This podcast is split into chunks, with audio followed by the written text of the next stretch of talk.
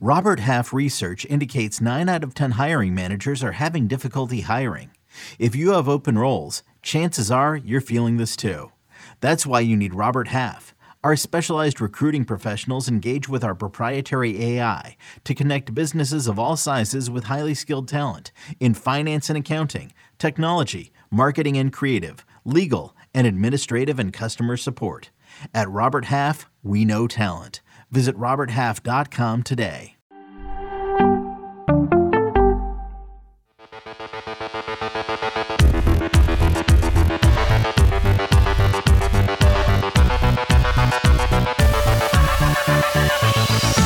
Welcome to another off-season edition of Fantasy Football Today DFS. My name is Sia Nejad, and I'm taking over this week for Frank Stampfl who quite frankly is neck deep in baseball. And as always, you can catch him on the Fantasy Baseball Today pod. But today, I am here with TJ Hernandez, the director of DFS for 4 for 4 Football. You can catch him on Twitter at TJ Hernandez. TJ, thanks for joining us today. Yeah, man. Thanks for having me. I'm excited to talk a little, uh, a little off-season DFS. This is my favorite part. I love the the theory side of DFS. And that's honestly, I feel like that's the side where you really get your wins. And I think TJ Hernandez is really the guy, one of the, one of the guys in this offseason series that we absolutely have to talk to. And if those of you that are listening, if you don't already follow TJ Hernandez at again, TJ Hernandez, that's super easy. It's just his full name. Uh, go ahead and give him a follow. He puts out a lot of really helpful content, especially in the DFS space. And we're going to touch on that a little bit. But TJ, I did want to ask you obviously, you're pretty big in the NFL DFS yeah. space, but outside of that, uh, are you are you dabbling? Are you fully immersed in some of these other DFS uh, sports?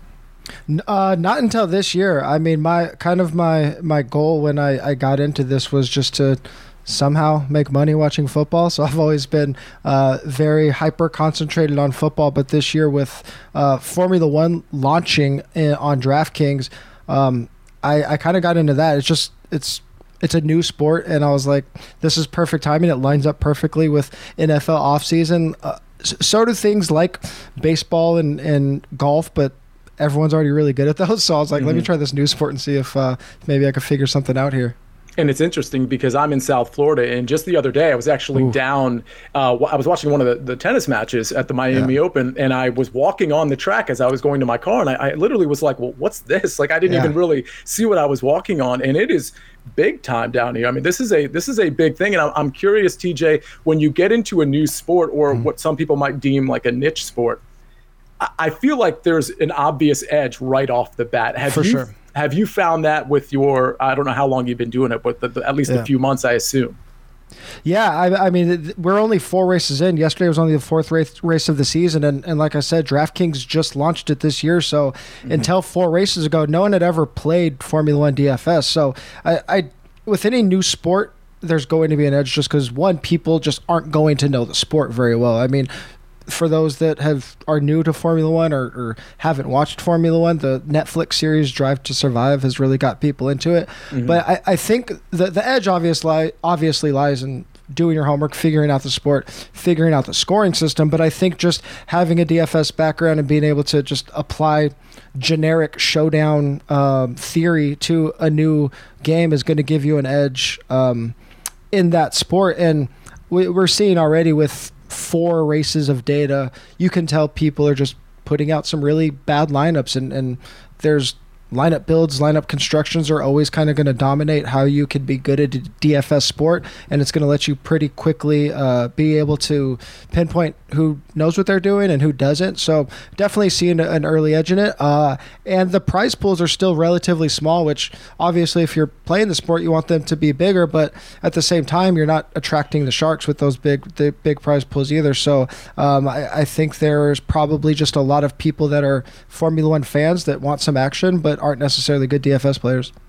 Yeah, and I think you you mentioned like people who are not good DFS players, bad lineups. The one thing we try to do on fantasy football today, DFS, and that, that's that's me and, and Frank and, and Mike McClure is is try to sort of educate people. Obviously, week to week, what we got our plays, and but sure. really last season in the in the preseason, we were really talking about theory, and, and that's really mm. what I want to get into with you. But let me ask you, how long have you been doing this, and was there sort of a uh, seminal moment where TJ you discovered hey, I'm pretty good at this. I should probably invest more time and perhaps money into this?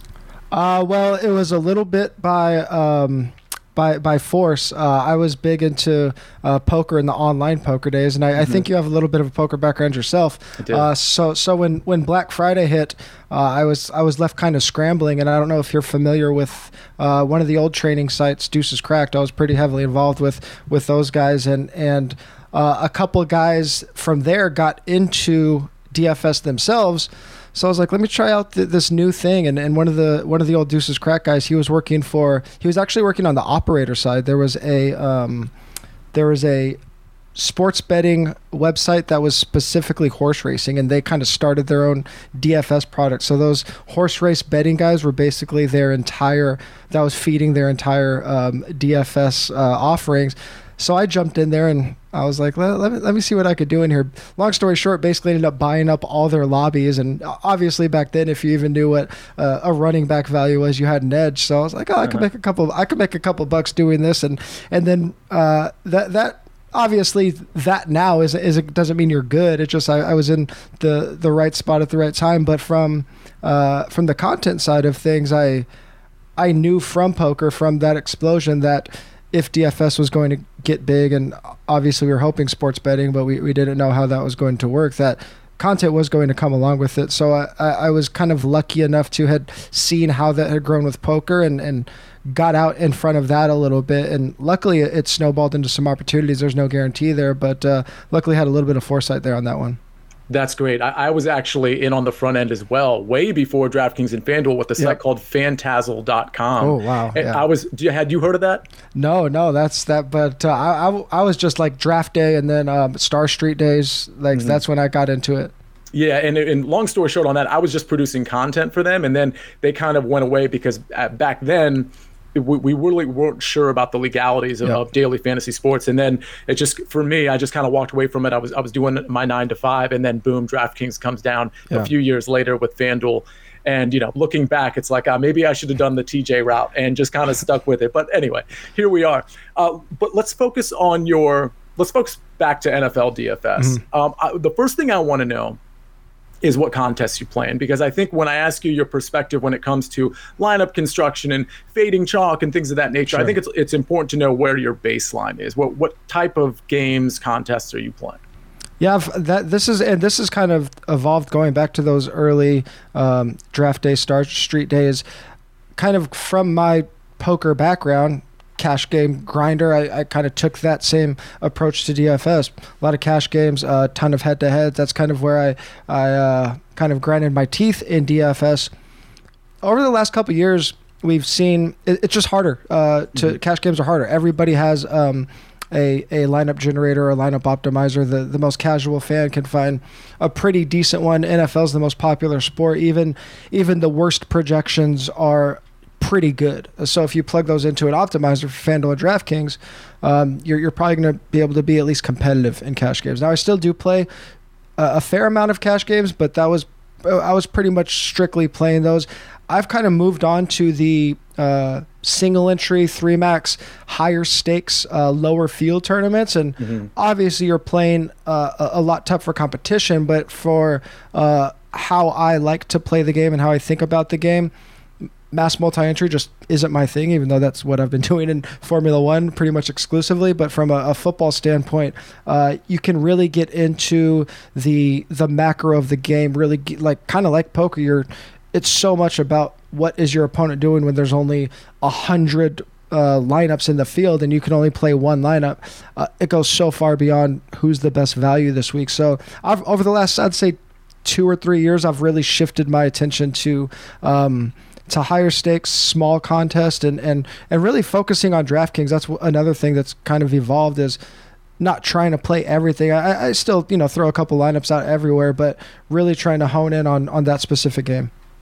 Yeah, and I think that's a big miss for a lot of experienced players and a lot of new players. I think their assumption is, okay, I'm playing DraftKings now. I play this big contest and I play this big contest, and yeah. their their discipline, if you will, is okay well i'll just do i'll just max out my contest so i'll just play the single yeah. entry that has you know 20000 people in it or, sure. or 10000 entries and they think they're being disciplined and, and, and by the way yeah. I'm, I'm guilty of the same thing I, am not you know you know I, it takes a while for you to, it's one thing to tell somebody, hey, this is how you should do it. It's another thing for those people to internalize that advice and actually follow through on that advice. Yeah. So those smaller fields, I, I, really do feel like even if there are some, you know, TJ Hernandez's in, in those contests, yeah. I, I do think there is sort of not an edge, but but your probability, you know, percentage paid, you know, like it, it makes so much more sense to narrow the field, if you will. Yeah, and I think that uh, one thing that people really don't even take the time to think about it. You know, if, if if you're a football fan, you've played fantasy forever, and you just want some some more action, you're gonna jump into DraftKings or FanDuel, and I don't blame you if you go into the lobby. The games that are highlighted are those biggest contests, right? It's a million dollar prize pool, hundred thousand dollar prize pool for anywhere between ten or fifty bucks. One and fifty bucks, you're you're gonna go after those. Um, and I, I think the difference between just throwing if you're playing five or ten bucks a week and, and that's your entertainment like by all means you know th- throw it at those contests. But if you're playing hundreds or even thousands of dollars a week and you, you want to be competitive i don't think people even take the time to, to set up goals for themselves or like what they want to do. So mm-hmm. if you don't even take the time to do that how do you know what, what game you want to play? So that that's kind of i think where people should start but never do. It's like what am i trying to get out of this? Yeah, and I, and for the person that's listening that's only got moderate experience with, yep. let's say DraftKings, for example, how would you suggest? Because it's easy for you to say that and for people to be like, yeah, that sounds mm-hmm. good. But when it comes to football season, people are going to yep. forget those words. So sure. if they're listening now, yeah. what would you advise them? Like, is there a practical way for them to manage their bankroll where maybe they're keeping some sort of rudimentary chart or, or some like is there some sort of advice where they can sit and be like all right that's what i'm going to do to start the season next year yeah I, the the advice is go it's going to be a little bit different if if you've dabbled a little bit versus if you've never played before um, if you've dabbled a little bit whatever game you find the most entertaining or, or that you think you're the best at like stick with that game get really really good at that game and then figure out a way to it's it's easy to say like minimize your, your downside and maximize your upside. That that doesn't always mean um, you know playing the smallest tournaments or, or, not going after after these big money tournaments, but uh, understanding that these contests aren't apples to apples. You know the the difference between um, uh, two contests that look exactly the same. One might be paying out 27% of the field. One might be paying out 20% of the field with uh, and, and, then the money's going to be broken up between first place 10th place and, and the last cash uh, all, how those payment structures are, are laid out is really going to impact what games you should be playing. If you're a brand new player get in there a little bit. Like play play a dollar here a dollar there in these different types of contests and figure out which ones make the most sense to you which one kind of fits your way of thinking and then figure out how you want to uh, allocate your money. Um, but but I, I think you could definitely allocate the money in a smart way that is going to um, maximize your fun and, and maximize your uh, expected value, hopefully. Right. I mean, I think realistic expectations are what you kind of have to stick with for, from the outset when it yeah. comes to when it comes to DFS. I totally agree with all of that. Let me ask you about your process. So, yeah. you know, the the NFL pricing comes out obviously super early in the week do you have a sort of a standard process you go through every single week just to call down your player pool and things of that nature? Yeah, I, I think with um, doing doing content uh, while also being um, a, a, relatively high volume player, the the lines get pretty blurred because I am looking at uh, so much more than than the average DFS player. Um, but from from a DFS perspective, I think the most important thing that I'm looking at are the, the two biggest numbers are going to be the the player projections and the ownership projections. Um, the ownership projections is really how I'm going to narrow down my player pool. And again, d- depending on the types of games that I'm playing, if I'm being a cash game player, if I'm playing on on one site, I'm trying to narrow down my player pool to nine players. I, am trying to figure out a single value lineup that, that fits for cash games. Whereas um, in tournaments, it's going to depend on again, it's what kind of player you are. If you're playing games like I'm playing, my player pool might only be 15 to 20 players because I might only be playing one to five lineups that week. Whereas a a um, mass multi-entry player, their player pool might be 80 players. So the the data that I'm looking at is, I think, the data that a lot of people are looking at. I'm, I'm looking at uh, volume numbers for, for the running backs and the receiver types. I'm looking at Vegas numbers for um, the the the big uh, picture. Um, over unders, obviously, uh, implied point totals for my quarterbacks, and that's going to have a trickle down uh, uh, impact on who I'm using. But even if I'm a, a mass multi entry player, I'm, I'm, probably only using four or five offenses in a given week. So that could give you a, a pretty good idea of how small your player pool could get, even if you are playing 150 lineups. Yeah, and I think I think your approach mirrors Mike McClure's as well because you know we go over what we do. We have a Tuesday and a Thursday show, and on Tuesday we just go we go over basically on the front half of the show the lineups that we had, and, and yeah. Mike's always got basically five lineups that he submits. I usually have a few more frankly. Mm-hmm. But you know, I, I, do believe, and I do a lot of DFS golf as well. I yeah. do believe in a narrow sort of player pool mm-hmm. because I, you know, I, I, think some people get into the issue. They they want they don't want to miss out. Fear, you're, you know, they, they don't want to miss out on this player and this player, and all of a sudden their player pool might be a third bigger than it should be, or maybe yeah. twice as much as it should be. And I think that's advice that people need to internalize. If you're right about your approach, you're going to hit big, and that's obviously what the what the goal is here. But TJ, you mentioned some of the some of the stuff that people look at. So we have like implied totals, for example, mm-hmm. totals. You know, those come out in the beginning of the week. Everybody can kind of see, okay, this has a 53 point total, this one's a 55, and everything else is you know 47 or you know 48 and a half, whatever it is. And then you're looking at volume, of course. You want to know, you know how many touches your, your running back or wide receiver, or tight end are getting, in, in that kind of thing. But going that next level, I'm I'm curious. Let me ask you a general question before I ask you which stats you actually really truly focus on. Sure. The general question is have we come to a point and I'm asking somebody who's dir- director of football for four yeah. for four, so maybe this isn't a question for you because you know, but but you'll you'll see where I'm going with this. Are we immersing ourselves in too much data and galaxy braining ourselves out of some maybe obvious plays or obvious pivots because we're just lo- we're just going way too deep on our approach? Um, I, I think if we're talking about data from a, a, research point of view, if you, if you are someone that uh, is trying to do your own research and trying to figure out what stats you should be looking at, I I think there is a lot of double counting going on. Um, mm-hmm. 90, 95, 99% of the time, if whether it's four for four or somewhere else, if you have a, a good projection system, a fantasy point projection system, most of the time that's going to be your best data point for projecting what's going to happen. Um, those fan those fantasy projections are going to encompass whether it's the implied point total, whether it's a, a touchdown rate, whether it's a volume for running back. Those projections are go for the most part should and do encompass all of those numbers. Mm-hmm. Now, how you're fitting that in with the second most important number in DFS ownership percentage, I, I think that's where people um, kind of muddy it up a little bit because when you like the classic example is when you have two guys that do have very close fantasy point projections on offenses with very uh, similar point projections. When we could find the discre- discrepancies in ownership, I, I, think that's where we can find these really uh, big edges that still do exist in NFL. They're they're harder to spot because there's so much variance, and and uh, even on on the good decision weeks, you could have some pretty bad results. Uh, but I, I think where people miss the mark is just using that data properly. And again, like the, the double counting of things, like whether it be a red zone stat, a touch, whatever it might be. Um, and then with things like like implied point totals, I I don't think people are necessarily. I, I think implied point totals are a really good one to, to talk about.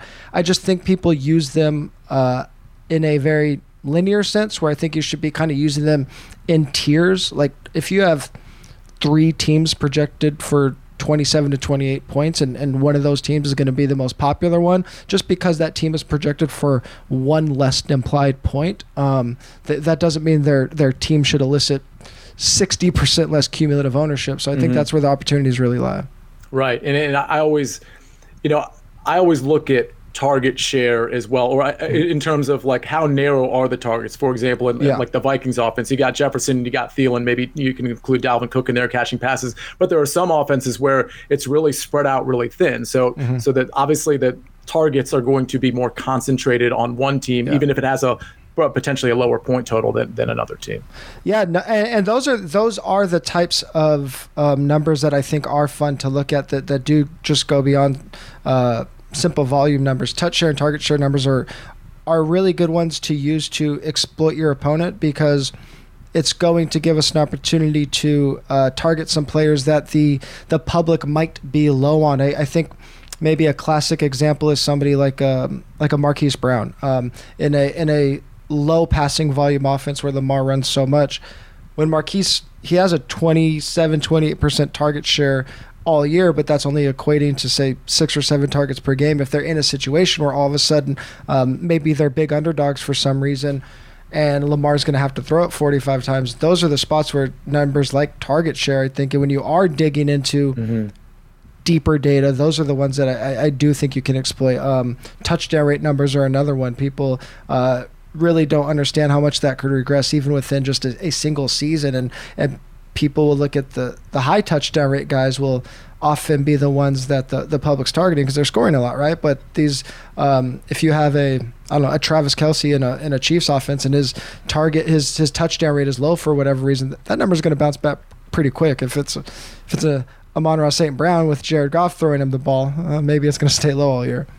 Right. No, that totally makes sense. And we are going to take a quick break, but I do want to ask you on the other end of it, TJ, about those who actually hand build and that aren't using optimizers. Maybe some of the stats that stick out to you uh, that, that, that, maybe they should be paying attention to for those hand builders. Uh, but we'll be back right after this break. It's the UEFA Champions League on Paramount Plus. Magical. Europe's top club soccer tournament. Champions versus champions. The best teams facing off in the knockout rounds. Magnificent! And it all takes place while you're filling out financial reports at work, in the middle of your day, in the middle of your week. So use that second screen. Call in sick. Do whatever you got to do to tune in Tuesdays and Wednesdays. Nobody watches the UEFA Champions League like us. Stream every match live exclusively on Paramount Plus. It's the NFL offseason, but on Pick Six, part of the CBS Sports Podcast Network, the football season never stops. Host Will Brinson, John Breech, and Tyler Sullivan are joined by analysts like Brady Quinn, Leger Douzable, Katie Mox, and RJ White to keep you in the loop on everything happening around the league. Whether it's free agents signing with new teams, the all important NFL draft, or schedule release day, Pick Six has you covered. As the face of the league changes with every team move and player pickup this spring, Pick Six is a must listen. Download and follow on Apple Podcasts, Spotify, the Odyssey app, and anywhere podcasts are found. And we are back. I am with TJ Hernandez. TJ, I did want to ask you about, you know, the hand builders. I, I do a lot of hand building as well.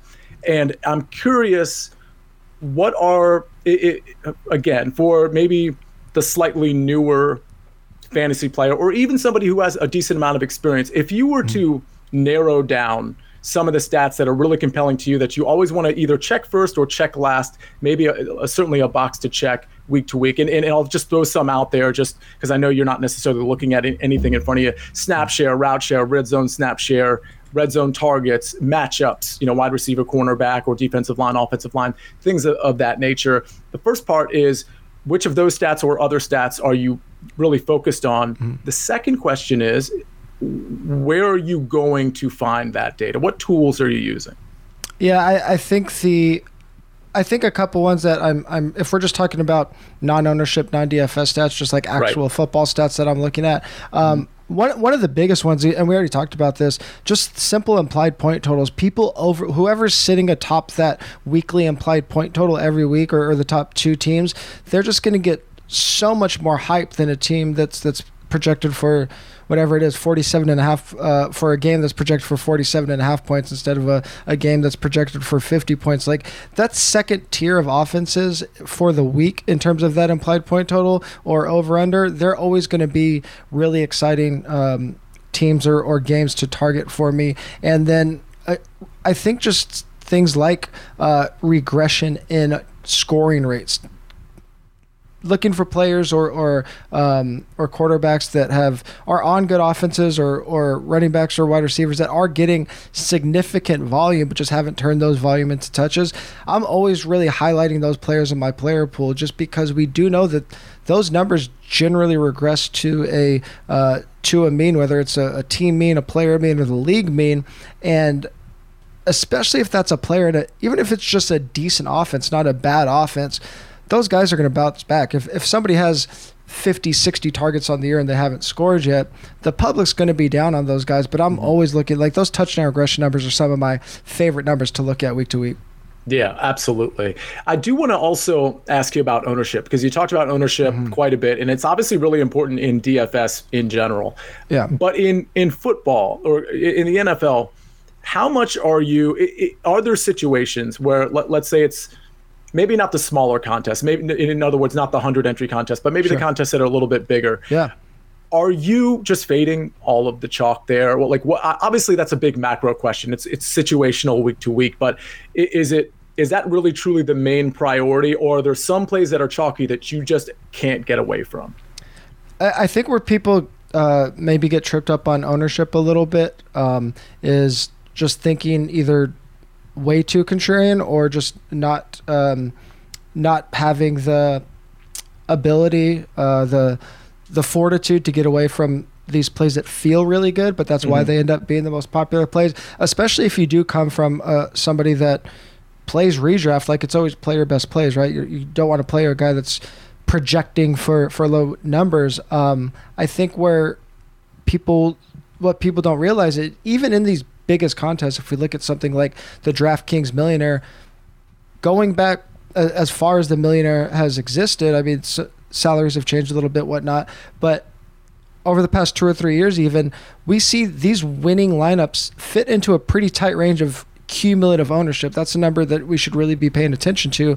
And that range has been about like 90 to 120% cumulative ownership. So if you hmm. look at if if you look at whether it's four for four or somewhat or somewhere else, the projected ownership of each player on your team, if you add those numbers up, if you're within that range, you're probably on the right track. If you're lower than that, if you're if you have all nine of your players are projected for sub 10% ownership, that's not going to fly. If all nine of your guys are projected for over 20% ownership, that's not going to fly e- either. But we we see um, often just two or three guys that are sub 10% can win a, a, tournament that's as big as the millionaire. And then kind of taking that a step further, if you are looking at that cumulative ownership, not just adding it up, but how are you getting there? The difference between one player that's 40% and one player that's 5% is going to be way different than two guys that are projected for for 25% ownership. Like, give me the guy that's going to be in 40% of lineups with the 5% guy instead of two guys that are going to be in, in 20% of lineups. Um, and if I am going to eat the chalk on those players, what position am I doing it at? That's another problem I, th- I think people really mess up. Like, uh, Alexander Mattison, it seems like every year is the classic example. When, mm-hmm. if and when Dalvin gets hurt, I'm taking Alexander Mattison at 40% all day. Whereas if for some reason a, um, a a Justin Jefferson gets hurt, if everybody's playing Adam Thielen, like I'm just not playing a, a guy that's going to get eight targets and he's going to be 40%, that's just a, a way different beast. So I, I think understanding when to eat that chalk uh, and, and when not to is, is a big um, thing to understand. And often it, it is as easy as just what position is it at. Right. And I, I definitely think that the, the positional argument is, is really solid because – and I think Frank brought this up. He did a, a show with uh, Derek last a couple weeks back, and I think unique ro- roster construction is important. Yeah. I, I, know that you know there was last year there was just a lot of heavy hitters that people were jamming yeah. into their lineup, and because of that, because the people were you know gravitating to the Cooper Kupps of the world, there were instances, for example, where Jonathan Taylor was really just super low owned. And and Frank brought up a, a situation where that that was the game where JT scored like five touchdowns. And it's yeah. one of those things where he had some ownership, but the ownership was sort of gravitating away from him because of his price and because of what guys like Cooper Kupp and some of those high end talent, some of the high end talent was doing. And I think kind of knowing that and be able to pip, be able to pivot on and be uncomfortable with the high priced running back at times is going to be the play over, you know, some of the high priced receivers that everybody is playing. Yeah, well, one of the things that I do every week during the season is is review uh, the lineups from the, the winning lineups from the biggest tournaments, the Sunday Million and, and the Millionaire, and, and these lessons are going to. Uh, pretty much you're, you're going to be able to use them whatever tournament you're playing and one thing that I, I noticed specifically last year on, on DraftKings a lot because of how tight DraftKings pricing ha- has got is that we've seen lower ownership ceilings than we've ever seen before. Like the in previous years, every week you'd have a couple of guys that are 30, 40, even 50%. Uh, last season, and I think this is going to carry on, assuming DraftKings keeps their, their salary algorithm, we rarely saw players get over 30%. So the the advantage of saying pivoting to a, a Darrell Henderson from a Cooper Kupp when Kupp's only 25% isn't as great as when you're pivoting to a Darrell Henderson at 5% when Cooper Kupp's 40%. So to your point, I, I something that I really started harping on last season was using ownership and using these leverage opportunities not just off of uh, a teammate off of a popular player, but looking for as much leverage as possible in one shot. And what I mean by that is sticking with the let's say Darrell Henderson, Cooper Kupp. Um, if you can not just pivot off of a popular player, but also that player that you're pivoting to, say, is a maybe he's a price pivot off of a player on another team in a very similar range, or if he's going to get you to a salary range that nobody's using in that position, you're kind of flipping everything on its head, right? If nobody's paying down at running back and you could pivot off an expensive receiver, all of a sudden, not only are you not playing that expensive receiver, but you're also going down to a, a cheap running back in a week where nobody's using cheap running back. And the examples can be infinite, but just kind of thinking in those terms where you could kind of, uh, you know, uh, kill two birds with one stone, stone so to speak, I, I, think are opportunities we should really be looking for. Uh, totally makes sense. okay, so let me narrow it down for the listener. If you could tell the listener, or like just say the average DFS player, yeah. and I don't mean average in, in like they're just average, I just mean like just the everyday DFS player that's sure. playing NFL DFS to follow, and this is kind of a, you know, I, I, didn't prep you with this question, so you might not have a, a, a set answer to it. But to follow two or three rules week to week to ensure they have at least a better chance of success. And I say that in the context of that article that you write you know after each week goes and you mm-hmm. you just kind of like analyze what what it sounds like you analyze what people did right and what people yeah. did wrong what are you finding that people are doing wrong in and and it, if you if you tell us that, I assume that there's the flip side is is what they should be doing right. If you know what I mean. Yeah, I you know to in, in, NFL like there there isn't a, a magic formula right if you're if you're um, paying attention to whatever subscription site or whatever content creators um, a, a, lot of these leverage scenarios uh, are, are, well understood and, and you're going to be able to get that that information anywhere so I, I think from a lineup building perspective um, understanding and maximizing those leverage opportunities, like I mentioned, is very important. I, would say if you're trying to be the best DFS player possible from a week to week basis, I would say that the most important things you could do are kind of outside the actual lineup building. I, I think the most important things you could do are, are zero in on a game that you really like and get mm-hmm. very, very good at that game. Uh, maybe even a niche game, whether it be showdown, short slates. You know, a lot of people only play the main slate. These smaller four game slates, afternoon slate, get really, really good at that. After mm-hmm. that, game select. What what tournaments have the best structures? What games have the best structures? If you're playing double ups instead of 50-50s, you might be leaving money on the table because it's paying it's paying out a smaller percentage of the field. Um, review, review, review. I, I if you are playing in, in contests and you're trying to get better, nobody is is reviewing. Like the every single contest you play on DraftKings, you could export the CSV and see every single lineup. If you want to look at my lineup, Awesemo lineups, Mike's lineup, your lineup, you can see all of our lineups at once. Calculate our exposures, match it up, see are, are you doing the same thing? And in the millionaire, there's hundreds of thousands of, of entries every week. I would be surprised if 100 of those guys are exporting those lineups every week and doing that. So I would say get really good at one game, game select, review, and then the last thing that no one is doing is late swap. Like nobody's using mm-hmm. late swap in NFL. I, I, I, that's the the single biggest edge in NFL is probably late swap.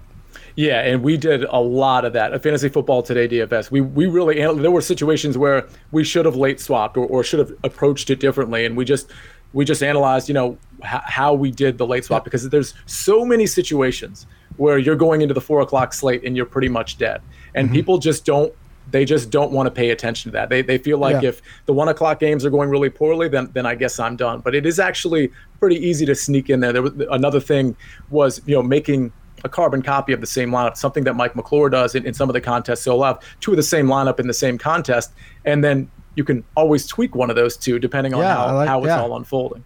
So, and I, I, I want to say this too, TJ.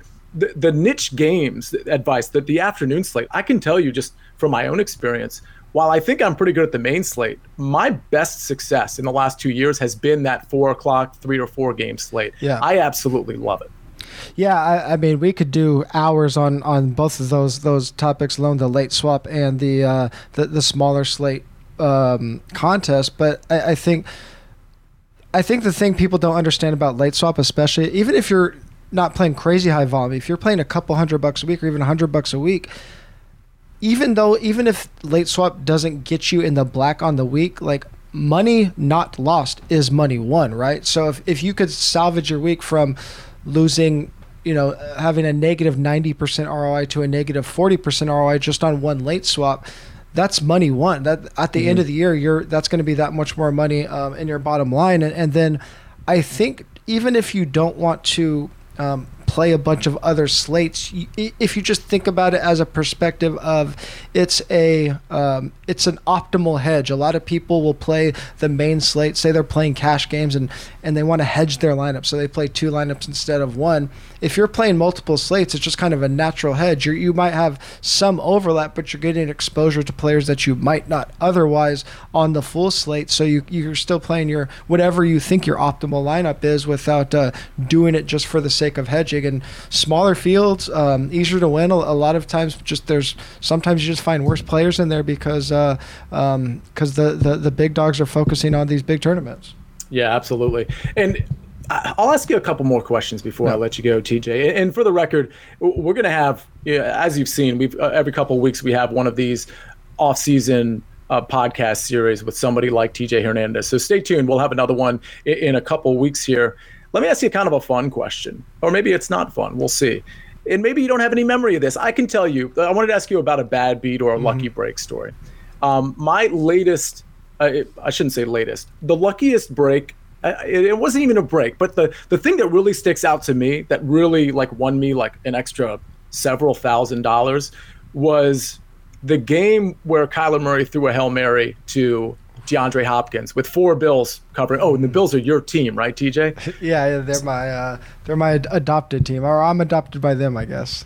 So a great fan base to be adopted by, and I, I think the Bills are winning the Super Bowl this year. But w- with all that said, that play, like you know, I was like probably tenth in a contest. I vaulted up to second in a pretty big single entry contest. I- I'm just curious. I always like the bad beat or the or the just lucky break hail mary stories anything like that happened to you in the last like year or two where you're like man that I wish that didn't happen, or I wish it did happen. I, I always tell myself I'm gonna remember the good luck, so I I, I don't uh, harp on the bad beats so much, and then of course they never stick. Um, I mean, I, I, I haven't had any crazy brutal beats in the last couple years. Maybe it's just because I've been doing this so long that I'm mm-hmm. I'm numb to it at this point. Yeah. Uh, the the one that's kind of seared into my memory is the um, Calvin Johnson was playing against the Seahawks and he literally fumbled out of the end zone, like going into the end zone. Mm-hmm. Um, uh, that that fumble uh, cost me a cost me a, a, a live uh, qualifier seat. So that one's always going to hurt. For wow, that one will never go away. Yeah. I'll tell you because we've been kind of referencing poker terms, particularly with bad beat, and, and I know you're you're obviously a poker guy. I won't get into the story, but I, I played in the World Series of Poker in 2018, and I I don't even know if I would call it a bad beat, but it was full boat over full boat. And if I win this hand on day two, I'm probably in the top four or five percent of the field. It was such a breathtaking beat for another for another day, TJ. But yeah. that's when it comes to bad beats. For some reason, I, I got to relay that to you since you're a poker player. No, I get. I get it, and our, our poker background probably helps us with the uh, the numb feeling we get when we get bad beat in, in DFS. Yeah, speak for yourself because it's just it's it's brand new and fresh every single time for yeah. me. Uh, let me ask you a, a couple more questions. so here's the thing: we got the NFL draft; it's coming up in a couple yeah. days, and then we've got just kind of this this off season part where it's just nothing's really going to happen, and training camps are eventually going to open after rookies report and and all of that stuff. But when the season starts, I'm just curious, you know, in the first few weeks where we really don't have any data, at least fresh data, do you have a particular like different approach to the first few games of the season since we don't really have much of a sample size outside of the year before? Is there something maybe different in, in terms of your approach there? Um, I, I think that we're, we're kind of all going into early season blind. I there there are a lot of really exciting opportunities in DFS. I think early in the season, like especially the first couple of weeks.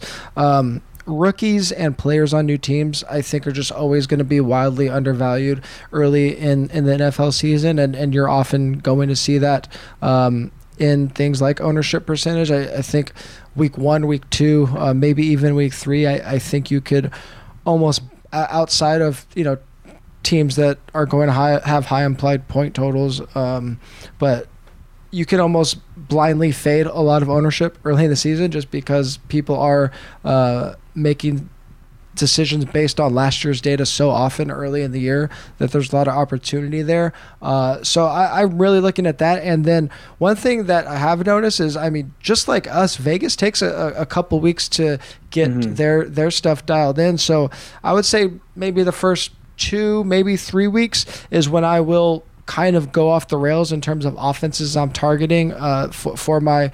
Um, for the teams that I'm just building around. Usually it's obviously we know the teams with the highest implied point total. I like to go into that second tier pretty much all season, but early in the year I'll, I'll dip down to that third tier even like teams that are projected for like the the 23 24 points that, that nobody's playing. There could be a, a, a lot of fruit um, on on those limbs early in the season.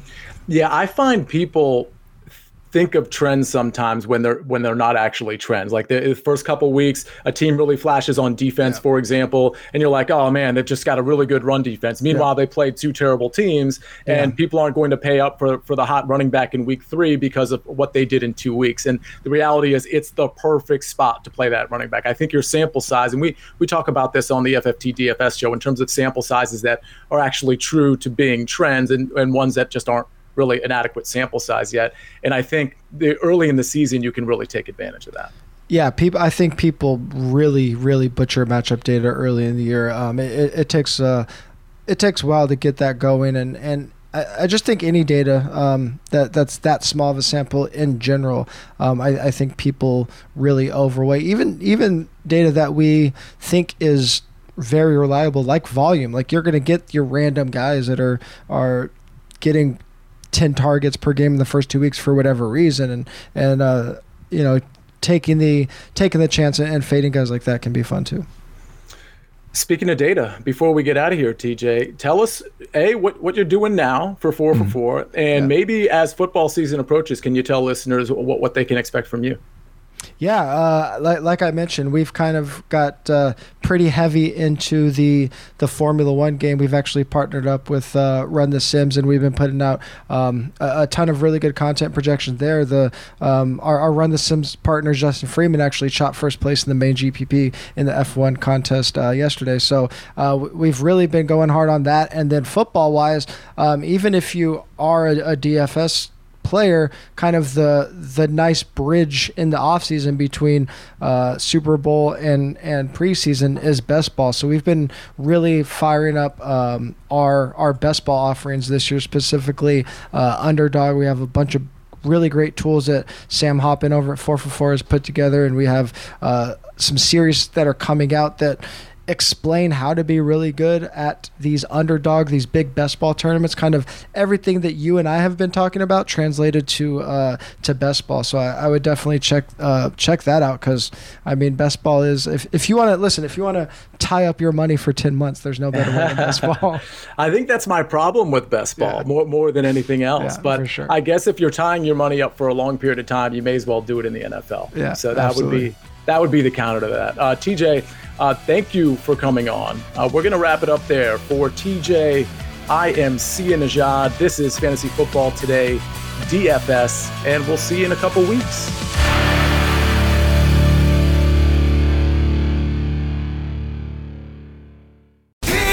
New CBS Monday. NCIS, hands where we can see them. NCIS and NCIS Hawaii return with all new cases. Double tap to the chest, one to the head. These guys are professionals. All new criminals. Violent island they got here. Welcome to paradise. And all new crimes to be solved. If you're watching this, I've been arrested. What are the charges? Just one. Murder. New NCIS and NCIS Hawaii, Monday starting at 9, 8 central on CBS and streaming on Paramount Plus.